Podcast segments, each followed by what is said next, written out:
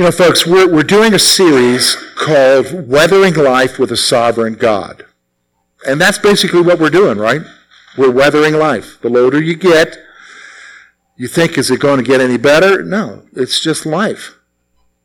But the reality is, is you're not doing it alone. You're doing it with God, a God who's in control, a sovereign God. And, and to be honest with you, 1 Samuel is a great book to study about faith lessons about how you and I are to weather life.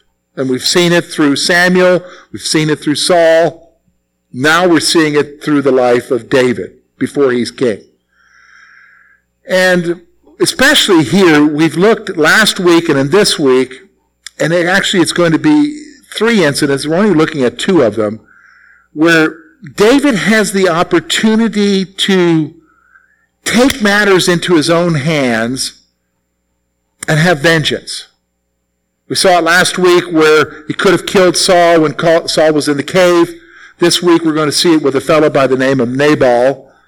And then there's another incident again with Saul where God gives Saul into David's hands and David could react. And that's really what we're talking about today. We're going to talk about letting things go instead of reacting.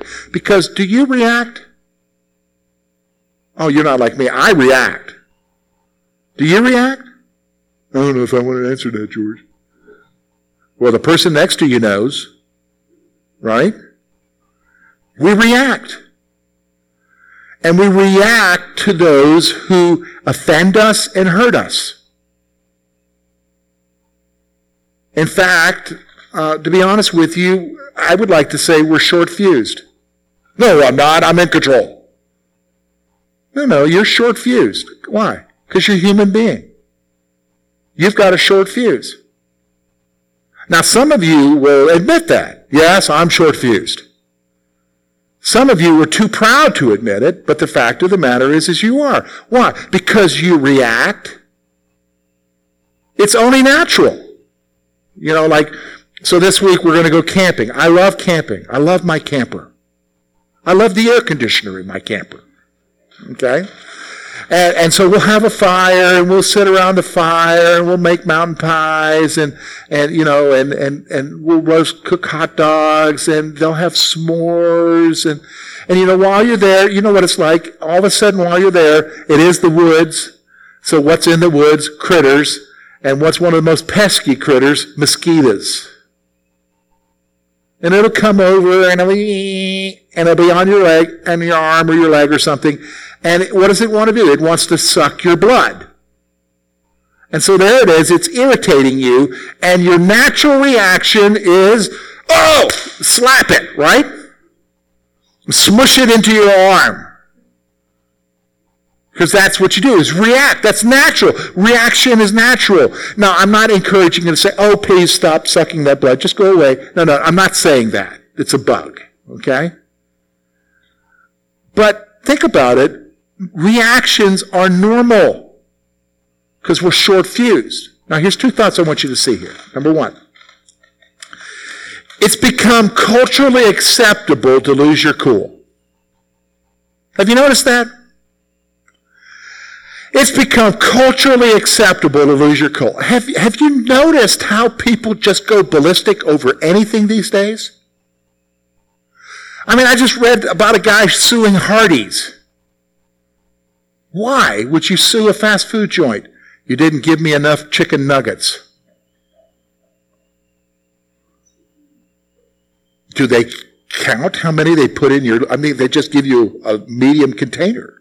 You didn't give me enough, a reaction. Or coming across the table at a clerk or a waitress. We're short fused. The news is filled with that, right? Well, it's just those other people. Really? How's the last time you addressed that telemarketer that you accidentally picked up on? Did you know what I'm saying? I mean, we're short fused. And it's culturally acceptable to be offended, right? Isn't that true? It's culturally acceptable to be offended at everything and anything. I succumb to it. I know you do. We all succumb to it. We get all worked up. And we react. Here's the second thing. We do not anticipate the collateral damage from our emotional explosions. You know, when you get to the place where all you're doing is reacting, I can almost tell you you're not thinking. And one of the things that you're not thinking about is what happens when the explosion is over. We don't normally think about that. We just react. And the fact of the matter is, is that when you talk about being short fused, you don't anticipate the consequences. You just let it fly. Let the chips fall where they may. And I'll be honest with you, when the chips fall, it usually isn't in a good way in your life. Relationships are hurt. That's the big one, right? Relationships. We destroy the things around us because we're short fused, we react. Oftentimes we end up hindering our plans of what God wants to do in our lives. And aren't you glad sometimes He intervenes in our lives to make sure that we don't really destroy ourselves with our reactions? And that's what we're going to do today. We're going to talk about letting it go. Because a lot of us have got to learn to what? let it go. You know what I'm saying? Let it go. I don't know, maybe I've shared this story with you. You know, years ago, it was actually a couple of, I think a year and a half into our marriage. I hadn't even started pastoring yet. I was looking for a church. And um, we were headed to Canada to uh, go look at a church. And Lori and I were in our car. We just left her parents' farm. And uh, we turned around the corner there in Skunk Hollow and we're going up a windy, supposed to be a two lane road, but it's more like one. And I'm going around the corner and there's this guy in a truck on my side and he just, I just had to go right into the ditch. And there we are. We're stuck in the ditch. The guy run me off the road. And he pulls over. And would you say I would be right in being mad? Would you say I'd be right in being mad? I'm, I'm, I'm, I'm not normally expressive, but I'm, I'm really steamed under the collar because we're on our way to Canada. We hadn't even, we're not even a half a mile away from the farm. And this guy runs me off the road. So there we are, our car's in the ditch. And I thought, I'm going to have to go back and get the tractor. So the guy who ran us off the road says, I'll give you a ride to get the so I hop in the cab with him and I'm getting ready to give him a piece of my mind. And the next word out of his mouth is, you're Lori's husband. You're the preacher. I didn't say anything. You see? Sometimes you got to let things go.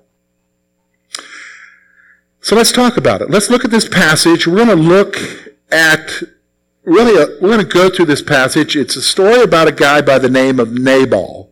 Nabal is the Hebrew word for fool. So his name, literally, think about this. When they name you, it's because of something that happens. Jews named their children at this time based upon something that was happening in their lives at this time. And this guy gets the name of fool because he was a fool. And so I want you to notice with me. Look at chapter 25. Look at verse 2. Now there was a, a man in Maon whose business was in Carmel, and this man was very rich. He had 3,000 sheep and a 1,000 goats. He was shearing his sheep in Carmel. And the name of the man was Nabal, and his wife was Abigail. And she was a woman of good understanding and beautiful appearance. But the man was harsh and evil in his doings. He was of the house of Caleb. When David heard in the wilderness that Nabal was shearing his sheep, David sent ten young men, and David said to the young man, Go to Carmel and go to Nabal and greet him in my name. And thus you shall say to him who lives in prosperity, Peace be to you, peace to your house, peace to all that you have. Now I have heard that you have shears, and your shepherds were with us, and we did not harm them, nor was there anything missing from them all the while they were in Carmel. Ask your young men, and they will tell you. Therefore, let my young men find favor in your eyes, for we have come on a feast day. Please give whatever comes into your hand to your servant and to your son David. So when David's young men came, they spoke to Nabal according to all the words that in the name of David and waited. Now Nabal answered David's servants and said, Who is David and who is the son of Jesse? There are many servants nowadays who break away one from his master. Shall I take my bread and my water and my meat that I have killed for my shears and give it to men that I do not know where they are from? So David's young men turned on their heels and went back, and they came and told him all these words.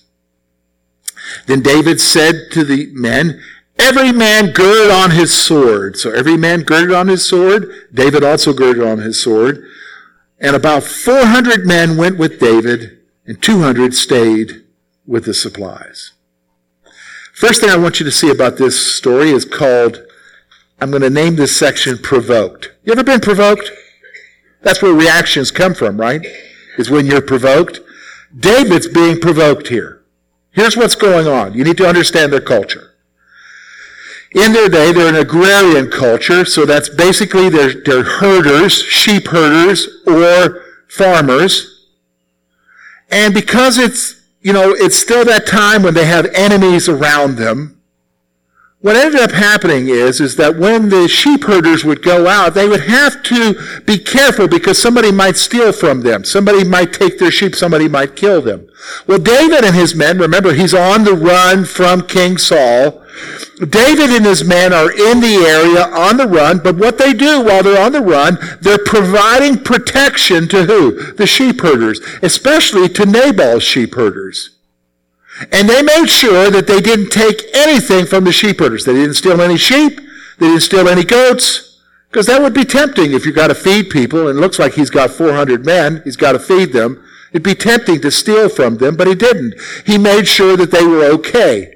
Now what would happen is, is when you provide that kind of service to somebody, ultimately the cultural thing to do in their culture was, is that you would expect something in return a favor, a gift out of gratitude for doing that for us. We kind of still do that today, right? A lot of times I'll give somebody a ride and they'll want to give me what? Gas money. You ever done that? Thanks for doing that for me, or, or I'll buy you lunch or something. And, and that's what's going on here. So it's the sheep shearing time. So they got all the sheep, they're shearing the sheep, and usually there's a feast, and so there's lots of food. So David sends a certain number of his young men to go to Nabal and say, hey, we've been taking care of you in a nice way. Would you bless us? Well, Nabal, remember, scripture tells us he's, he's a pretty ignorant, evil man. And he asks a question because it's almost like, who's David? Who's the son of Jesse? Well, that right off the bat tells you he knows who he is. But he's questioning his validity. And then he says, there are many servants who are running from their masters. He knows what's going on, but he doesn't care. He's not going to help him. He's provoking David. You ever been provoked? Yeah. It's probably going to happen this week, right? Happened last week, happens every week. Somebody's provoking you. Three things I want you to see here, okay? First of all, the power of a personal offense manifests itself in an immediate reaction. That's the power of the personal offense. The power of the personal offense. As soon as that slight happens, as soon as that insult takes place, as soon as that action happens in your life, that has power. And that power makes you what? React. You ever notice that? In fact, I'm going to tell you right now, what that reveals is, is that whoever is hurting you, whoever is slandering you, whoever is the one who's offending you, you just gave them the key to your life because they, through their action, have power over you because they knew, uh, you've heard this statement, they knew which button to push. Ever heard somebody say that? Well, watch me push his button. Well, they know what button to push with you, and they pushed it. And guess what? You push that button, there's a reaction. The power of the personal effect, offense, the power of the personal offense manifests itself in an immediate reaction. So like that mosquito coming along, you're going to react. That little bitty mosquito has power to get me to act. Whatever's going on in your life has power to get you to react. And if you notice, folks, let's be honest. We're always reacting to the same thing all the time, right? Or the same person. Same offenses. Always reacting. Always. Here's the second thing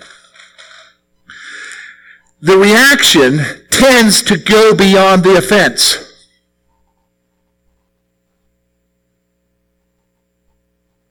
It's like I was reading in the paper a month ago about a guy down in South Carolina had cockroach problem in his house.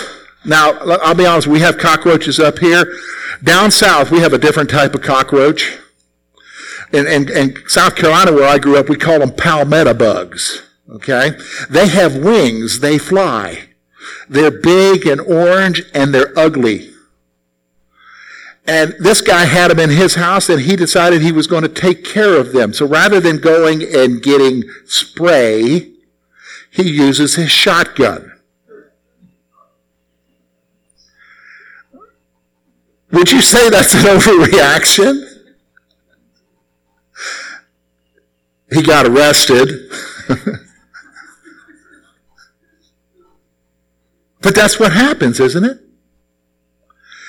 When we react, when we're provoked, a lot of times our reaction tends to go beyond the offense. Think about this. David is offended. The guy says, the guy says, I'm not giving him anything. Guess what David does? He gets so angry, he doesn't just react. He says to 400 of his men, gird your swords. We're going to go deal with this guy.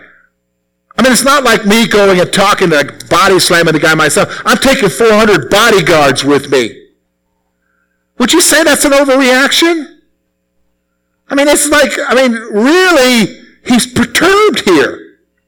And isn't that what we usually do? The slightest little offense, we overreact on. Slightest little offense, we get provoked and we respond. Can I tell you why? I can tell you why David acted this way. It's called anger. It's been building up in him. And Nabal just happens to be at the wrong place at the wrong time and say the wrong thing. You know, a lot of times when I react, I'll be honest with you, it's because stuff's just building up on the inside of me. Do you understand what I'm saying? And it's just at that moment, you're the straw that broke my camel's back. You're the, you're the, you're the spark that ignited the gasoline that's going on in my heart. And so when I blow up, I blow up. And you're like, what did I do? It's what's going on in my life. And so the reaction tends to go beyond the offense, goes beyond the offense. Here's the third thing I want you to see. Retribution becomes an all-consuming mindset. Look with me at verse 21 and 22. Look at what David says here. Now David had said, Surely in vain I have protected all that this fellow has in the wilderness, so that nothing was missed of all that belongs to him, and he has repaid me evil for good. May God do so and more also to the enemies of David, if I leave one male of all who belong to him by morning light. Wow. David's thinking about one thing only payback, getting back at him, hurting him. That's what happens when you're provoked and you're reacting. All consuming mindset takes over. That's the power of the offense, isn't it? That tells you that there's the power in the offenses because you want to take over and you want to hurt them. You want to make them pay.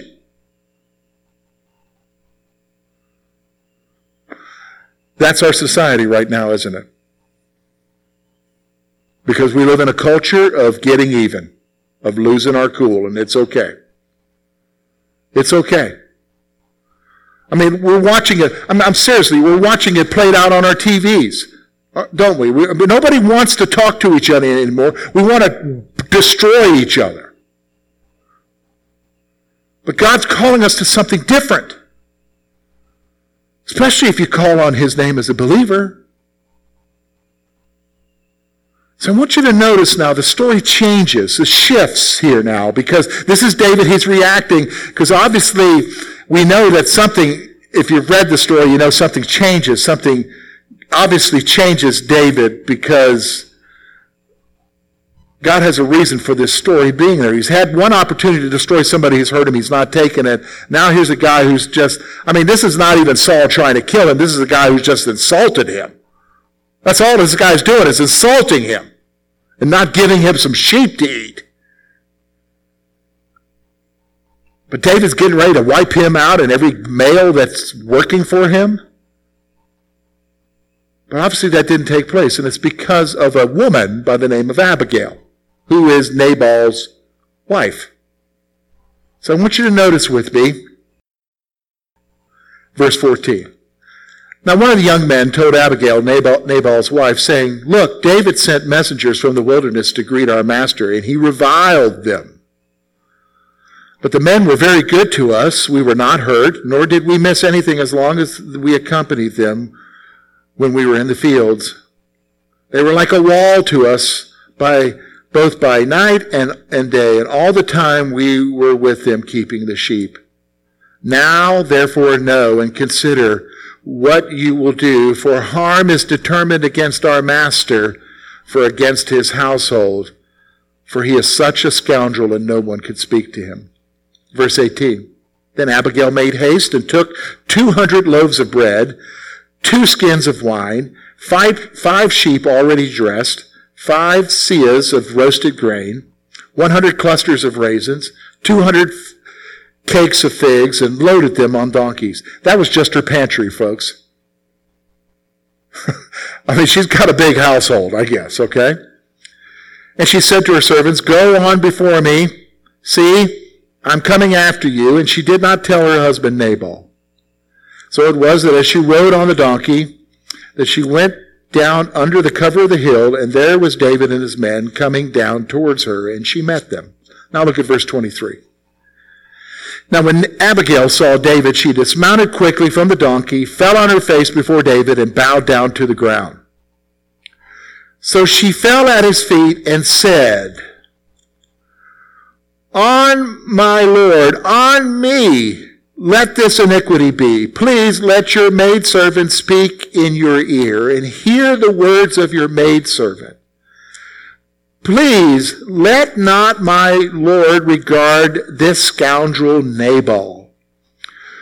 For as his name is, so is he. Nabal is his name, and folly is in him. But I, your maidservant, did not see the young man of my Lord whom you sent. Now, here's the first thing I want you to see. If you and I are going to get control, we're going to stop in the story. I'm going to give you the first point. Here it is. If you and I are going to get control and we're not going to react because of the personal offense, because the fact of the matter is, folks, realize it, you're going to get offended. You will get offended today. You will get offended tomorrow. You're going to get offended. So here's the first thing. If you're going to let it go, if you're going to get control, if you're going to live by faith, here's it is. Here's the first one. You have to stop, listen, and think before you react. You have to stop, listen, and think before you react. Because that's what's happening here. David, he is ready to go, get some payback. He's going to destroy Nabal. He's going to make him suffer. He's going to kill every male in his household, which obviously must be a big household. What's keeping him from going? This woman shows up and she gets him to what? Stop, listen, and think. Because that's what she's doing here. Whoa, David, ho, ho! Oh, if you're mad, take it out on me. I didn't know. Now, why is it significant that she says, I didn't know? Well, because the actual fact is, in their culture, the one who ran the house, the one that you would go to to make the request for something to eat or whatever, isn't the guy. It's the lady who runs the house. Who's the lady who runs the house? Abigail. She runs the house. How do you know that, George? Read Proverbs 31. You've heard of the Proverbs 31 woman, right? What did the Proverbs 31 woman do? She ran her household. She ran the house. She says, I didn't hear the request. Take it out on me. So she's getting David to do three things. Stop, listen, and think. Think about it. Why? Because remember I told you when we react, we're not thinking. And one of the things we're not thinking about is what? The consequences and the collateral damage about our reacting. So this is the first thing. If you and I are going to let it go, we got to stop, listen, and think. Well, you say, well, sometimes, Lord, George, I don't have time to stop, listen, and think because I need to respond immediately. I'm going to tell you right now, no, you don't. You're telling yourself you need to respond immediately, but you don't have to. Because if you feel like you have to, you're not the one who's in control. Who's in control? The one who offended you. The offense is in control. Remember I told you the power of the offense. But by you stopping, by you listening, and by you thinking, you're regaining control. Do you understand what I'm saying? You're regaining control. All right, let's go on. Here's let's continue on with the story. Look with me. Verse 26. Now therefore, my Lord, as the Lord lives and as your soul lives, since the Lord has held you back from coming to bloodshed and from avenging yourself with your own hand, now listen then. Let your enemies and those who seek harm for my Lord be as Nabal now this present which your maidservant has brought to you, my Lord, let it be given to the young men who follow my Lord. Please forgive the trespass of your maidservant, for the Lord will certainly make for my Lord an enduring house, because my Lord fights the battles of the Lord, and evil is not found in you throughout all your days. Yet a man has risen to pursue your, pursue you and seek your life. But the life of my Lord shall be bound in the bundle of the living with the Lord your God. And the lives of your enemies he shall sling out as from a pocket of a sling. All right, so here's what I want you to do. Here's the second thing. Examine and consider every aspect of the offense through the eyes of faith.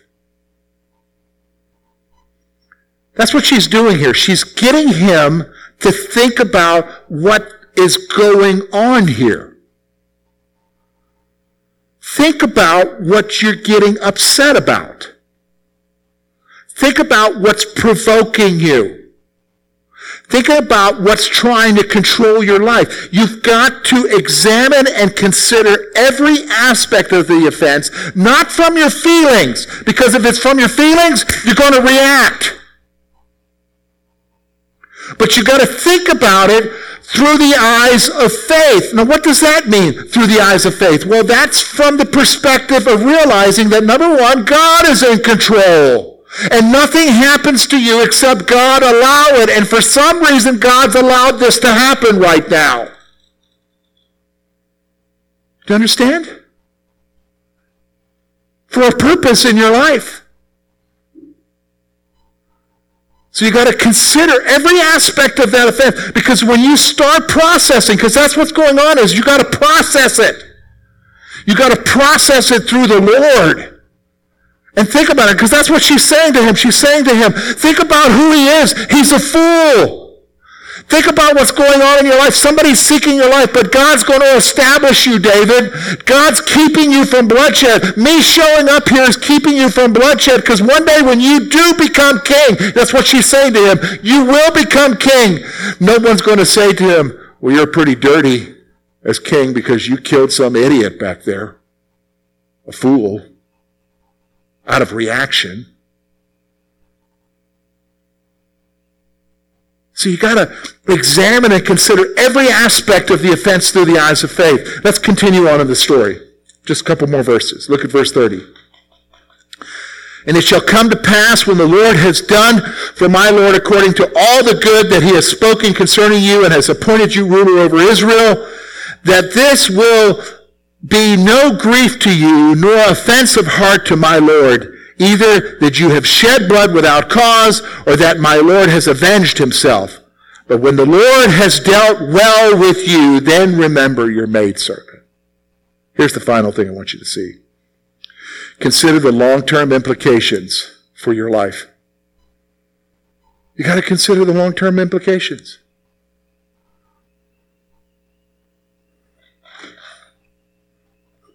I mean, let, us just stop for a moment. I want you to consider with me, okay? So think about your life, all right?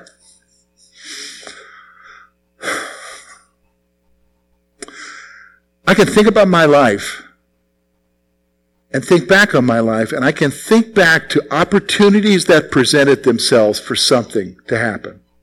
That would have been good if I could have done them. But at the same time, at the same time, something happened and I reacted to it. And when I reacted to it, I blew the opportunity away.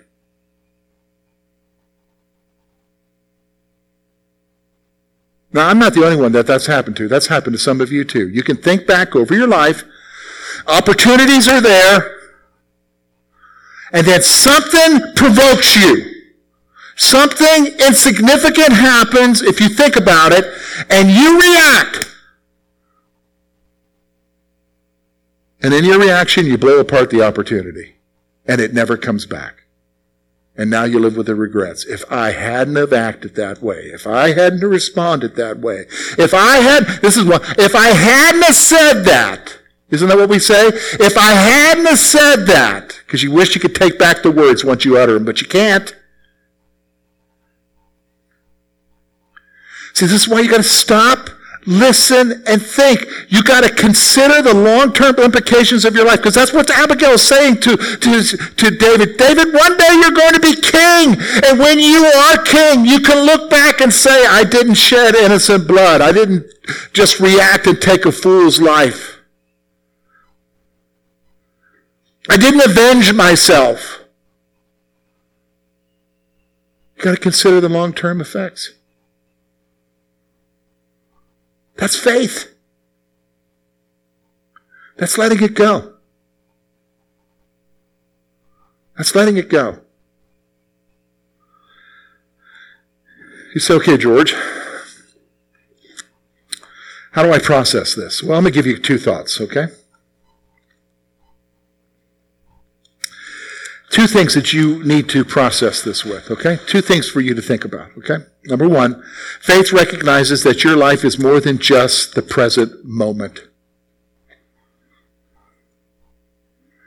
Faith recognizes that your life is more than just the present moment. See, when I'm reacting and I am provoked and I am going after a cockroach with a shotgun, I'm only thinking about that moment. I'm only thinking about in terms of my life in the terms of that moment.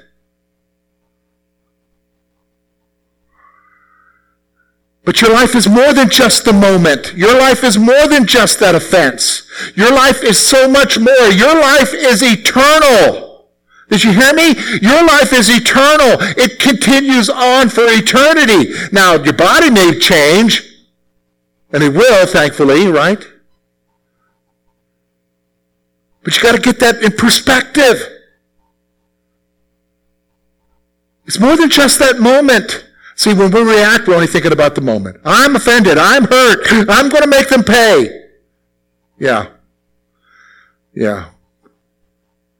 But you're also affecting yourself later. You don't even know how. Sometimes, here's the crazy thing. You ever, you ever hear a story like this? I've heard many of them. Sometimes the way you react, you don't know the collateral damage until later. 10 years later, 12 years later, somebody says to you, oh, do you remember that thing back then? I'm sorry, we're not going to do that. Because of the way you acted back there.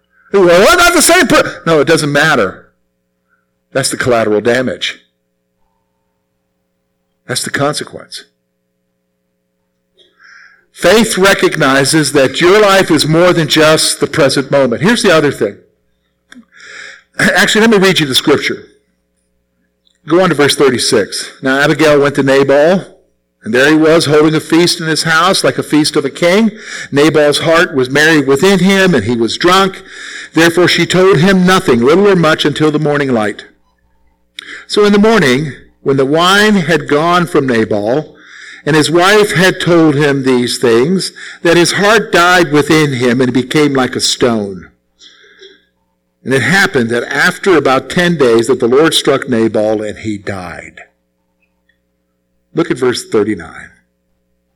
So when David heard that Nabal was dead, he said, Blessed be the Lord who has pleaded the cause of my reproach from the hand of Nabal and has kept his servant from evil. For the Lord has returned the wickedness of Nabal on his own head.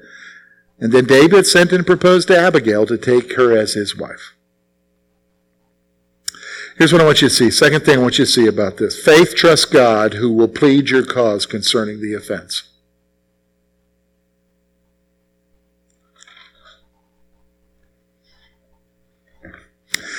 Look, you might be saying, okay, George, that's wonderful that you're saying I need to let it go, that I don't need to react, but you don't know what so and so did to me. You don't know what they said. You don't know how much it hurt. You don't know anything about any of that. You're right, I don't. I don't. But God does. He heard it. He saw it. He knows exactly how you're feeling. But faith says, again, I'm going to let you, Lord, take care of this. Because, Lord, you're going to plead my cause. And you're going to deal with the one who hurt me. Because I'm trusting in you. That's what faith is. Do you understand what I'm saying? This is the second time now David has had the opportunity to take vengeance in his own hands, and he doesn't do it. Why? Because his faith in his God. And guess what? God dealt with it. God dealt with it. Faith trusts in the God who will plead your cause. Folks, He will plead your cause. May not be on your timetable, but He'll do it. And you need to trust Him. So listen to me, folks. Some of you here today need to let it go. And give it to God.